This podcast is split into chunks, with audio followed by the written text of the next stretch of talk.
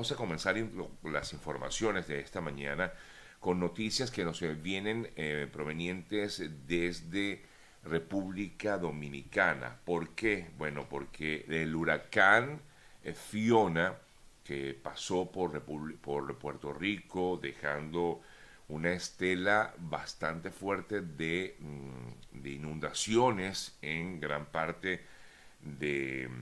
de Puerto Rico, pues eh, se acerca, o está, mejor dicho, en estos momentos en República Dominicana y justamente quería aquí verificar la información que manejan actualmente los medios de esta nación. Se fortalece, eh, se fortalece el huracán Fiona, eh, su ojo pues ya estaría, según entiendo, saliendo de esta zona del Caribe. Permítanme un segundito porque qué información, esta información cambia constantemente tomando en cuenta pues la rapidez eh, con que eh, va este huracán Fiona de categoría 1. Eh, entró en República Dominicana con vientos de 140 kilómetros por hora. eso ocurrió este lunes, es hoy, esta mañana. Informó la Oficina Nacional de Meteorología. La oficina explicó que conforme imágenes de satélite y radar, Fiona entró esta madrugada a las 4 eh, se ubicaba a unos 20 kilómetros al suroeste de Punta, de Punta Cana, donde se registran lluvias de moderadas a fuertes y vientos de 79 kilómetros por hora con una ráfaga de unos 124. Este huracán, que es el tercero de la temporada, se mueve hacia el oeste-noroeste a unos 15 kilómetros por hora. Los vientos se extienden a 45 kilómetros fuera de su centro. Se mantiene, si mantiene esa trayectoria,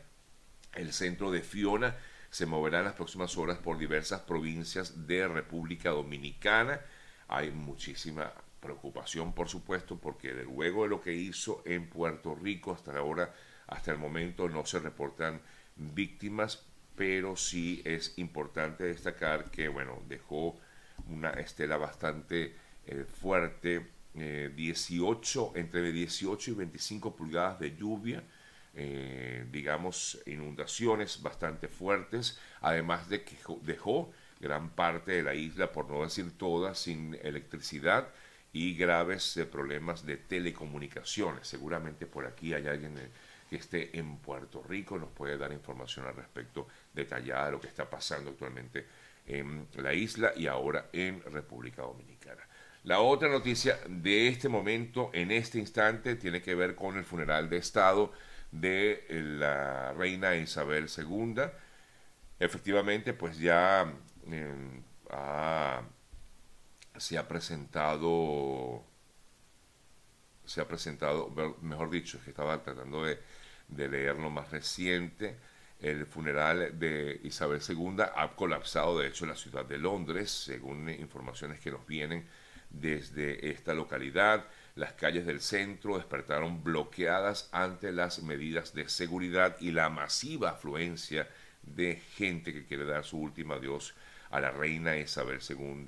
en este funeral de Estado al que han sido invitados algunos monarcas e importantes eh, representantes eh, de, estas, de diferentes naciones. El cortejo recorrió el centro de Londres luego del funeral y lo más reciente relacionado con el funeral de Estado es que la reina Isabel II será enterrada eh, junto con su esposo en una ceremonia que va a realizarse en el día de hoy, pero de manera eh, privada por los momentos. La procesión continúa y este ya funeral de Estado está por concluir, eh, si es que ya no cerró, porque por diferencia de horarios, pues seguramente está por cerrar. Leemos otras importantes noticias, vamos a tratar de destacarlas rapidito porque tenemos más información. Igualmente entre una y otra entrevista vamos a, ir ampliando las informaciones que tenemos eh, para el día de hoy y entre otras eh, noticias destacadas a esta hora, bueno, como ustedes saben, eh, muchos de los migrantes que fueron trasladados hasta la oficina,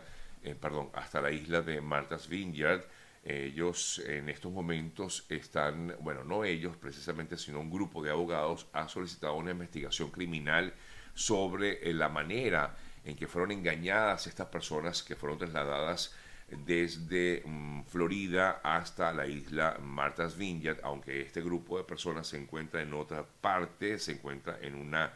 en un eh, centro militar siendo atendidos, pero abogados de derechos civiles informaron que pidieron a la fiscal eh, federal eh,